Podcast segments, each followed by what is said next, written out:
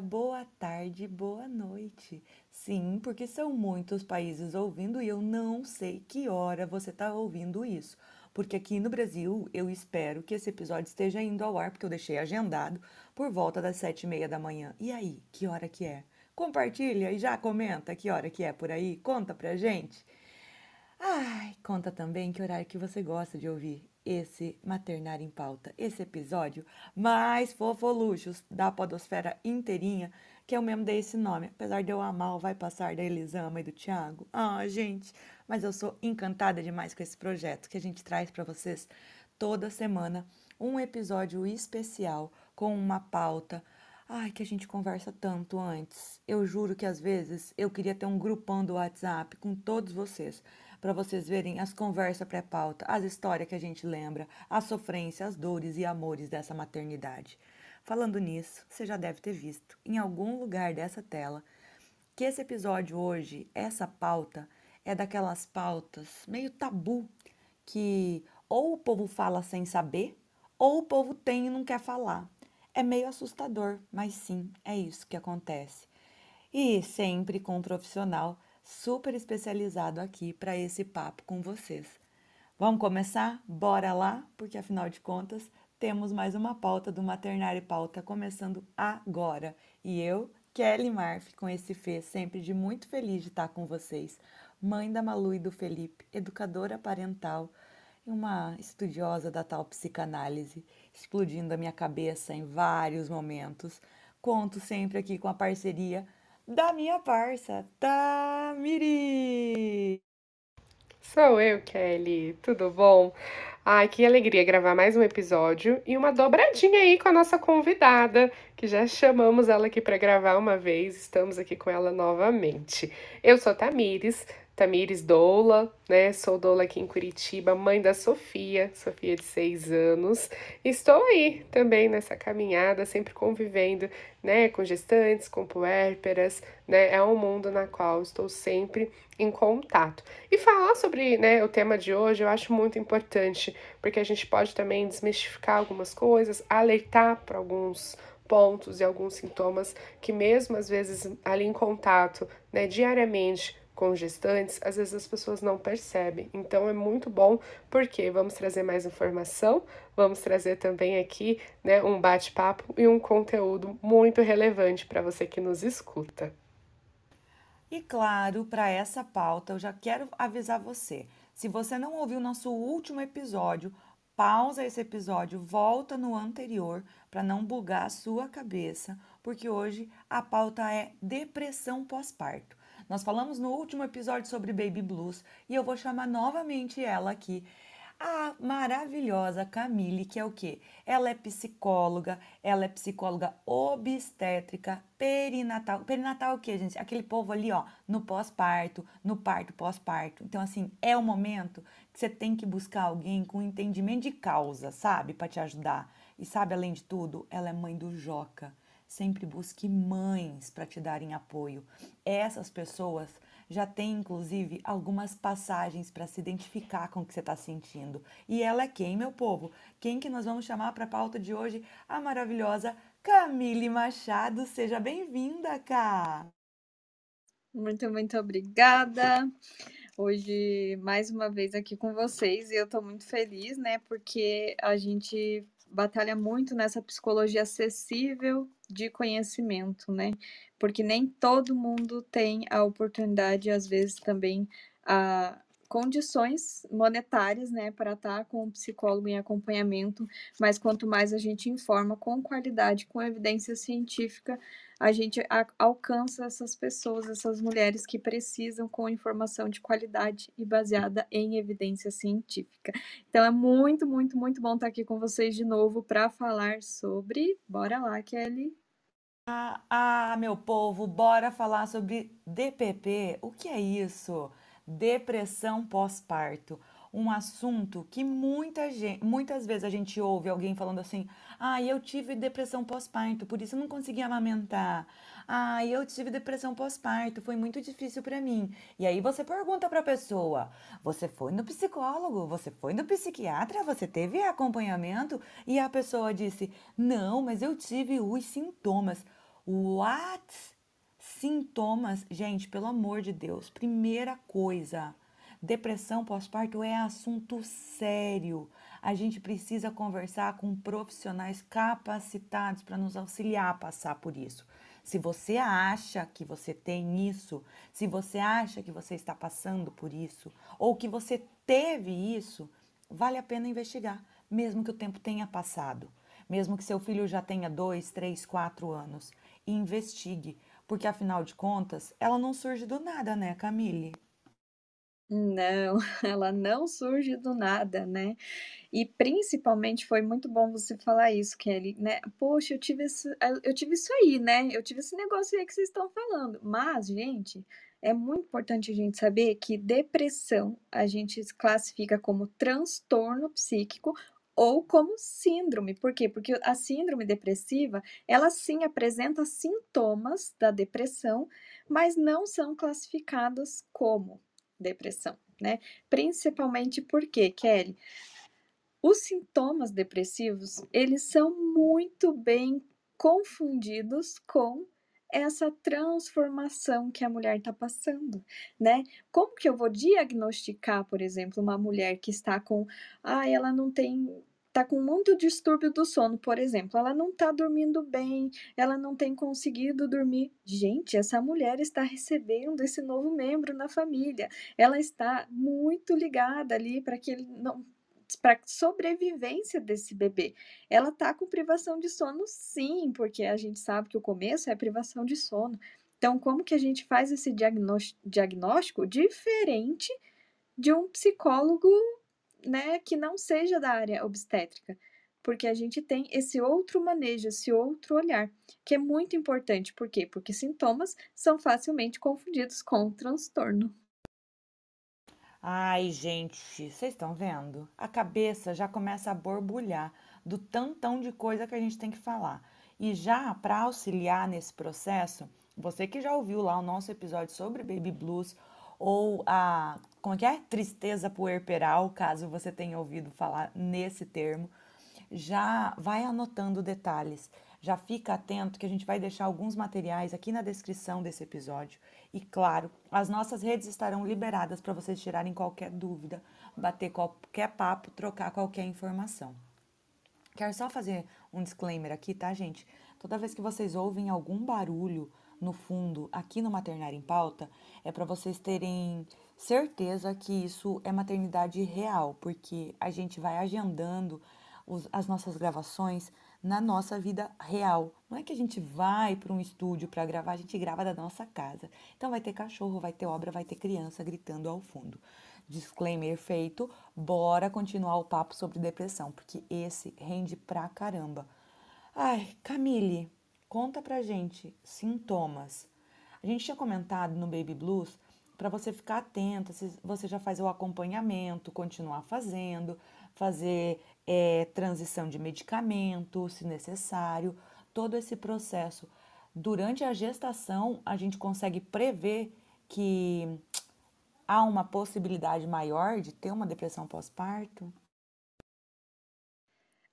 Kelly, é bom a gente frisar que a depressão pós-parto, ou puerperal, que agora também é chamada, tá? A DPP ou a depressão puerperal, ela acomete uma a cada quatro mulheres. Né? Então, assim, se você parar para olhar né, de pertinho, é muita gente que está por aí sem saber do diagnóstico. Né? Então, que não tem um acompanhamento ou que passou por isso sozinha ali, ainda carrega alguns traços e acaba se perdendo, né, nesse mundo do maternário e não olhando para si mesmo. Então, o que acontece? É, ela pode ser, ela é facilmente encontrada em mulheres que sentiram os sintomas, sim, do blue, baby blues, né, ou a tristeza materna, mas ela também tem recorrências em mulheres que já têm algum transtorno anterior, né, ou que já em algum momento tiveram essa depressão na vida, né, que não, não relacionada à depressão pós-parto, porque os sintomas para diagnosticar é praticamente o mesmo, né, de uma depressão normal. Por quê? Porque é, uma, é, uma, é um transtorno, né? Então, eles têm a, o mesmo ritmo e o mesmo tipo que a gente faz o diagnóstico, né? São as mesmas características, os mesmos sintomas. Porém, que a gente precisa olhar com esses outros olhos, né? Se o baby blues demora de 15 dias a passar, até 15 dias, e passa de uma hora para outra, já a depressão pós-parto, a gente já olha com um, um olhar mais atento. Por quê? Porque ela tem que ter pelo menos duas semanas de sintomas. Ou seja, 15 dias do baby blues, mais duas semanas de, de sintomas para a gente poder diagnosticar alguma coisa aí a gente precisa ter de diferencial nesse, nesse diagnóstico, né? Esse olhar sim mais atento. Por quê? Porque pode ser facilmente confundido com o baby blues, porque, porque ambos precisam de duas semanas, concorda? Ô Camille, e, e mais um ponto importante, né, que muitas pessoas às vezes acham e confundem, talvez, é que realmente precisa ter a necessidade de é, aparecer esses sintomas e desenvolver assim que tem o bebê, imediatamente né? E eu queria que você desmistificasse também esse tempo, né? Essa janela que nós temos aí, né? Que essa, essa de, depressão pós-parto ela pode se desencadear, porque não é só após e no primeiro mês de vida do bebê, correto? Corretíssimo, Tami. Por quê? Porque o puerpério não dura só 15 dias ou um mês do bebê tá? Hoje a gente já tem bastante estudo que comprova que o puerpério ele dura do nascimento até os três anos do bebê. Ou seja, essa depressão pós-parto ela pode aparecer em qualquer momento, né? Desse começo de vida, desses três anos aí de bebê. Então, por que, que a gente já não faz esse diagnóstico logo ali nas primeiras semanas que ocorre o baby blues? Por conta disso, porque pode ser que só seja o baby blues. Então, a gente precisa de um acompanhamento mais presente para que consiga de fato identificar se dentro desse nascimento até os três anos essa mulher não está em depressão pós-parto. E mais um ponto importante, né? Diagnosticou, né? percebeu os sintomas, né? Primeiro passo, né? Bem claro, procurar um profissional e depois, né? Como tratar, como fazer de repente com que as pessoas que estão ao redor, que essa rede de apoio, né, dê um suporte aí para essa mulher, porque eu percebo, né, cada vez mais que isso também, né, acaba influenciando, né? Todos que estão e convivem junto, né? E isso pode também gerar, de, de repente, uma depressão paterna. Como que é essa questão? Vai sobrecarregar demais o pai nesse sentido ou não, né? Como que seria aí a rede de apoio nessa hora, né? Como que eles agiriam? Primeiro é importante a gente lembrar que a depressão, ela precisa de tratamento, né? Assim como a gente cuida da diabetes e não, né, não fica, ah, eu não vou tomar medicação, eu não, deixa isso aqui para depois, depois eu vejo. A depressão também precisa ser olhada com carinho, né? E essa rede de apoio precisa estar tá forte. Por quê? Porque um dos sintomas, inclusive da depressão, é o pensamento de morte. Então, como que a gente deixa essa mulher sozinha? Ela não pode ficar sozinha, né? Ela precisa ter alguém com ela ali, até pelo vínculo criado com o bebê né? Qual, qual, vai ser os cuidados com esse bebê? Porque a mulher em depressão pós-parto, ela tem um sentimento de culpa, ela se sente muito inútil, né? Ah, eu não, não sirvo para nada, né? É, por que, que eu vou ficar aqui? Mas e se esse bebê tivesse outra mãe, né? Não seria melhor para ele? Então, esses sentimentos que são comuns na depressão pós-parto, ela acaba precisando desse auxílio da rede de apoio, né? Então, que essa rede de apoio precisa estar atenta a essa mulher, principalmente, né? E o pai, ele não é rede de apoio, né? Esse é um outro mito que a gente precisa quebrar aí. O pai é suporte, ele é pilar, ele tem tão, tanto responsabilidade com esse bebê quanto a mãe, né? E o que acontece na depressão pós-parto de homem, que ela também existe, tá, Tami? O pai, o maior sintoma que ele tem é se afundar no trabalho. Por quê? Porque eu fujo dessa situação.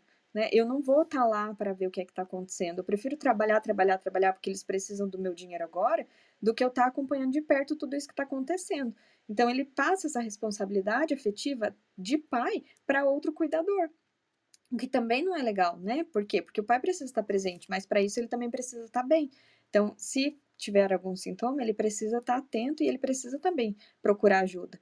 Porque se a mulher precisa dessa rede de apoio ativa nesse momento, o pai precisa estar integral para também estar usufruindo dessa rede de apoio. Ai, gente do céu. Quanta coisa, né? Ó, primeiro passo, tá? Tem um episódio aqui para quem tá caindo nesse conto que pai é rei de apoio. Tem um episódio maravilhoso com o Tadeu França, que é Pai é Pai. Rede de apoio é outra coisa. Ó, voltando aqui num ponto que eu tinha colocado lá atrás que eu quero trazer, a gente, a gente vai tentando trazer para vocês vários pontos e aí vocês anotem, nos questionem, nos chamem, vamos continuar essa conversa. Porque esse é um assunto de um tanto complexo que eu quero trazer a amamentação para esse para esse ponto aqui dessa pauta agora, cá.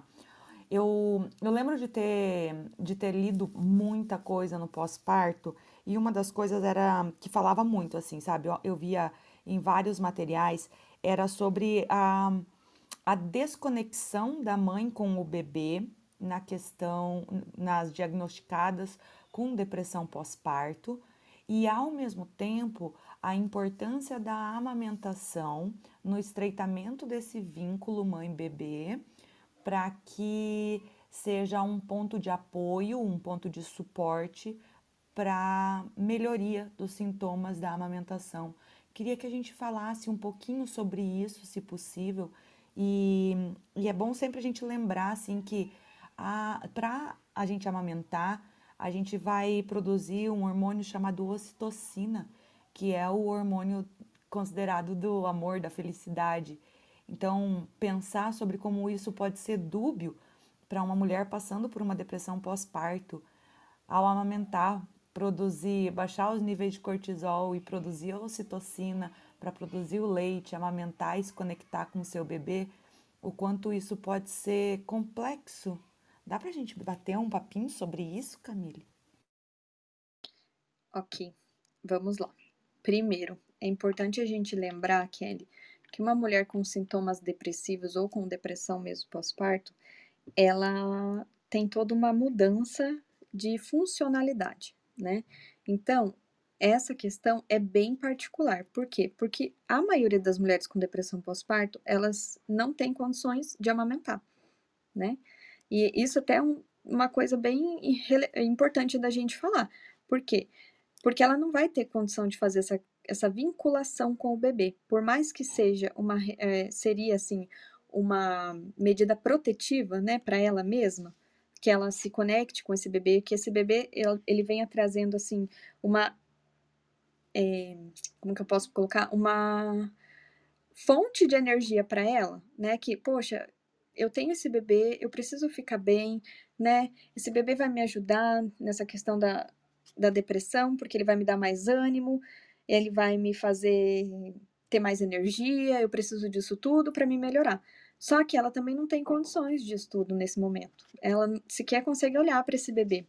Ela vê esse bebê como um evento estressor para ela, né? Porque se ele chorar no peito dela, ela não conseguir de fato amamentar, não vai ter essa vinculação né, que é tão importante de fato. Por isso que ela precisa estar em acompanhamento, por isso que ela precisa dessa medicação, né, muitas vezes com um psiquiatra orientando até os medicamentos que são compatíveis com a amamentação, né?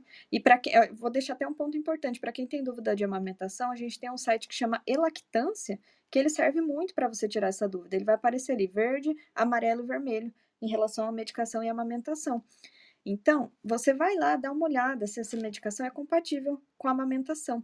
Porque se você melhora quimicamente com o remédio as tuas questões que estão te fazendo deixar ali mais em estado depressivo, você consegue melhorar essa amamentação.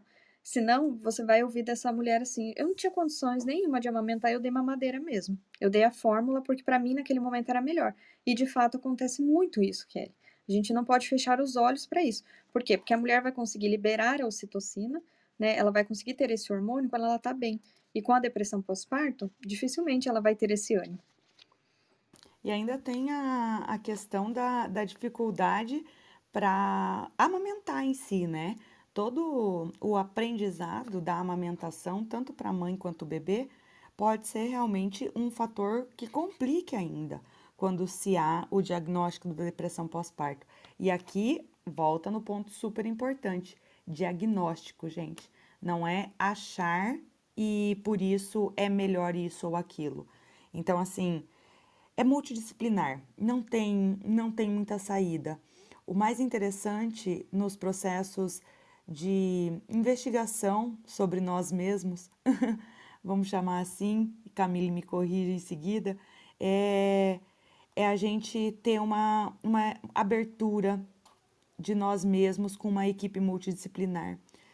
Para muito além de verificar um medicamento que vá funcionar ou não. Ah, só um ponto aqui, tá? Alguns médicos é, podem não aceitar o elactância porque a ANS não, não, valid, não validou o uso dele. Então, há também um guia de medicamentos compatíveis com a gestação e a amamentação do Ministério da Saúde. A última atualização é de 2015, mas vale a pena também dar uma olhada e conversar com quem te acompanha. Ter essa equipe multidisciplinar para te acompanhar é essencial. A, a dor na amamentação, como a gente já falou em vários episódios, não tá certo. Se você sente dor, algo não tá, não tá certo. Algo tá muito errado. Então, dói o corpo, dói a alma, mas o que é essa dor? É sempre bom investigar, né? E. Ai, gente, vocês falando antes, assim, abriu tantas caixinhas dessa questão de se fechar no pós-parto, sabe? Há um, um vínculo entre os nossos sentimentos no pré-parto e nesse pós-parto para a gente identificar mais facilmente a, a depressão pós-parto. Essa dor na amamentação pode desencadear uma sensação maior dos sintomas desse pós-parto, de, dessa depressão pós-parto. Não sei se me fiz entender, acho que eu dei uma viajada. Nada, entendi sim, Kelly. E é exatamente isso, né? Porque quando a mulher não tá bem e bebê vem mamar, a dor, ela é muito subjetiva, né? Então ela pode estar tá sentindo essa sensação de invasão. Quem é esse bebê que tá me sugando tudo que eu tenho, né? Esse bebê que quer mamar o tempo todo, né? E sim, essa dor ela acaba se intensificando, né? Por quê? Porque ela tá com esse sentimento de invasão, né? Ela tem essa redução de concentração e raciocínio ali para saber que esse bebê ele está mamando por sobrevivência, né? Tá doendo? Sim, vai procurar ajuda, como você disse. E lá na gestação, é, eu acho que foi isso que você quis dizer, me corrija também se eu estiver errada, mas se tem como diagnosticar uma depressão ainda na gestação, confere? Isso, nesse sentido, porque daí depois você tá com. Ai, existe inclusive, agora fiquei na dúvida, você tá com sintomas leves e eles são alavancados nesse pós-parto. Ok. Sim, a gente pode diagnosticar até na nova resolução da OMS, saiu né, uma nota bem específica sobre o rastreio de depressão ainda na gestação. Então, o que, que acontece? Até lá no, no meu Insta tem essa resolução na íntegra ali para bem especificado, bem simples acesso. O que acontece? Essa mulher já apresentando sintomas depressivos durante a gestação, que a gente fala aí em sentimento de culpa, né? Muitas vezes, ah, eu não queria esse bebê agora, agora não era a hora. Ela traz muito isso na sua queixa. Ela tá com, não tá conseguindo dormir, mas não é por falta de posição, porque a cabeça ali tá, tá muito a milhão, ela tá querendo ficar muito deitada, tá com aquela baixa de energia, sabe? Ou ainda assim, nossa, eu tô grávida, tô vendo graça nenhuma nisso, né? Que prazer que é esse que a gente sente estar tá grávida? Cadê essa potência do mulher gestar? Nossa, né? Tô, tem uma pessoa crescendo dentro de mim, caramba, né? E ela não sente isso. E ela ou até tem ideação suicida. Por quê? Porque ela pensa que esse bebê é uma invasão, que ele não foi desejado, que ela não vai dar conta disso. Então é dessa forma que a gente rastreia, tá? Então isso é multidisciplinar. Essa escala que a gente usa de rastreio, ela não só precisa ser feita por psicólogos, ela pode ser feita pelo obstetra, ela pode ser feita pela fisioterapeuta pélvica, pela doula. Então ela é um rastreio de fato para encaminhar caso veja necessidade dessa mulher ter esse acompanhamento, tá? E como. Ô, cara, deixa eu só te perguntar uma coisa que eu lembrei aqui, que é um termo que raramente a gente ouve, mas é importante talvez a gente falar para não confundir depressão pós-parto, esse sentimento todo é, envolvido com psicose puerperal, que é muito mais complexa. Isso Isso, a psicose puerperal é, rende assunto para outro podcast, viu? Por quê? Porque ele é essa quebra de realidade, né? A mulher, ela idealiza outras coisas, mas ela vivencia. É como se tudo que ela criou na cabeça dela, ela estivesse de fato vivenciando. Quando que ela é um fator de risco? Quando a mulher tem transtorno bipolar. Então, na depressão pós-parto, a gente ainda tem esse cuidado assim que raramente acontece, tá? Tá vendo? Gente, no meio de um episódio, a gente já arrumou o quê? Pauta para outro episódio. Ai, me ajude. Que mais? Tamires, tu tá quietinha por aí. Que mais nós vamos trazer, gente do céu? Porque a minha cabeça, ela tá explodindo. Eu fiz tanta anotação aqui que vocês não têm ideia. Isso que eu ia falar, Kelly, já temos uma próxima pauta. Que dia que vai entrar ainda não sabemos, porque estamos aí cheios de pauta até o final do ano, mas vamos nos programar para trazer a Camille de novo. E se você quiser Deixe nas nossas redes sociais também, é muito importante essa interação de vocês.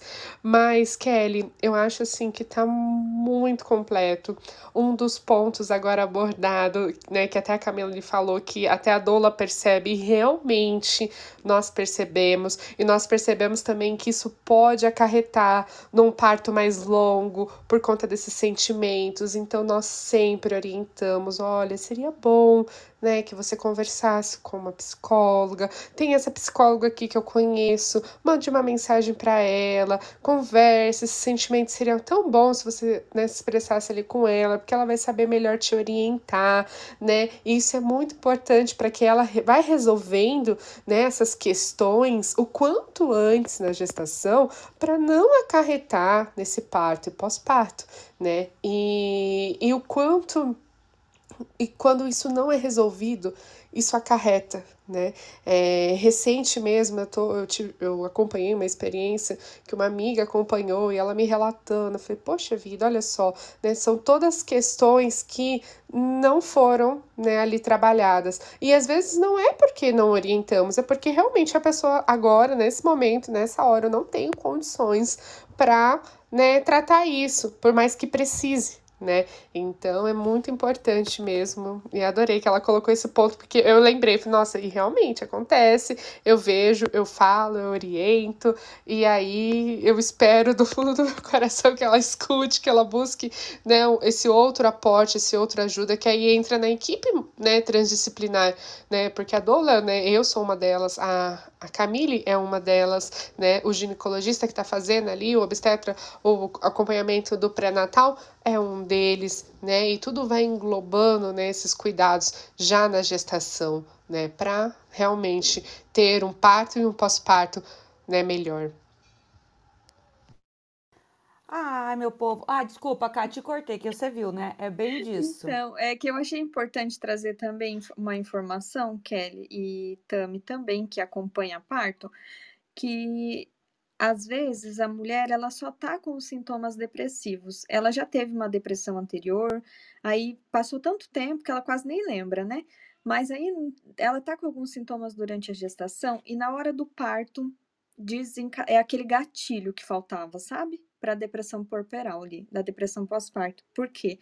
Porque às vezes ela passou por uma violência obstétrica, aquele parto idealizado versus o parto real, sabe? Nossa, eu queria muito parto, ele acabou indo para outro para outra via de parto, não era isso que eu queria.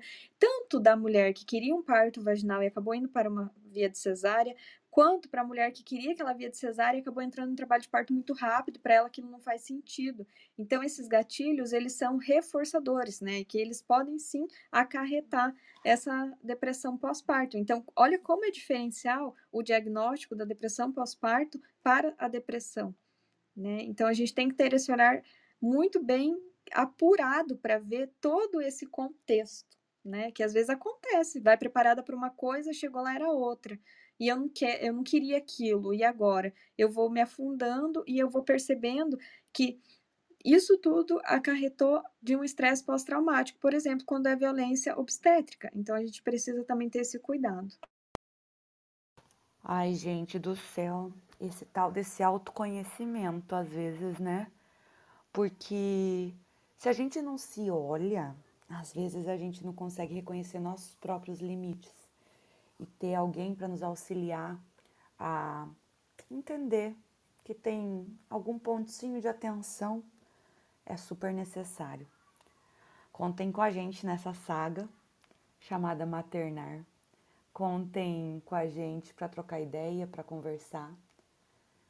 Na descrição desse episódio, sempre vou lembrar vocês: tem todas as nossas redes sociais, material que a gente cita, documentário, filme, para vocês poderem ir além. A pauta do Maternar em Pauta sempre é um ponto inicial e a partir deles a gente quer que você busque mais informações, inclusive para o autoconhecimento e autorrespeito, para muito além do que a sociedade fala ou daquele famigerado checklist de mãe perfeita. Vamos, vamos em busca de respeitar os nossos limites, reconhecer esses limites e trazer pessoas que nos fazem bem para perto da gente. Por hoje é isso. Um beijo no coração de vocês. Essa pauta vai se encerrando com essa minha fala assim, pensativa, tentando realinhar várias coisas, repensar até talvez, quem sabe, algumas pautas, e nesse momento eu tenho certeza que, mesmo sem abrir meu, o microfone, a minha parça Tamires deve estar enlouquecendo. Mas repensando, o que, que a gente precisa realmente trazer aqui para vocês? O que, que vocês querem ouvir? A gente quer saber. Corre lá, conta pra gente.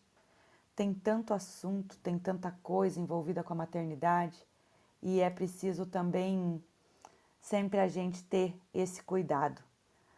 Na descrição aqui, vocês vão encontrar o, o perfil da Camille. Eu quero que vocês vão até lá, fucem tudinho no Instagram dela que lá vocês vão encontrar um tantão de coisa que a gente falou por aqui, muito mais esmiuçada, sobre como essa depressão pode surgir, os sintomas, é, a importância dessa equipe multidisciplinar, tantos detalhes.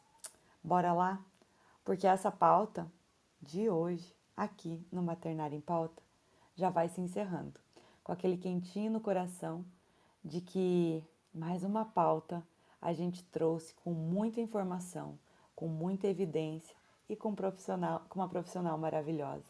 Um beijo no coração de vocês e até mais, porque esse podcast vai se encerrar em 3, 2, 1. Acabou!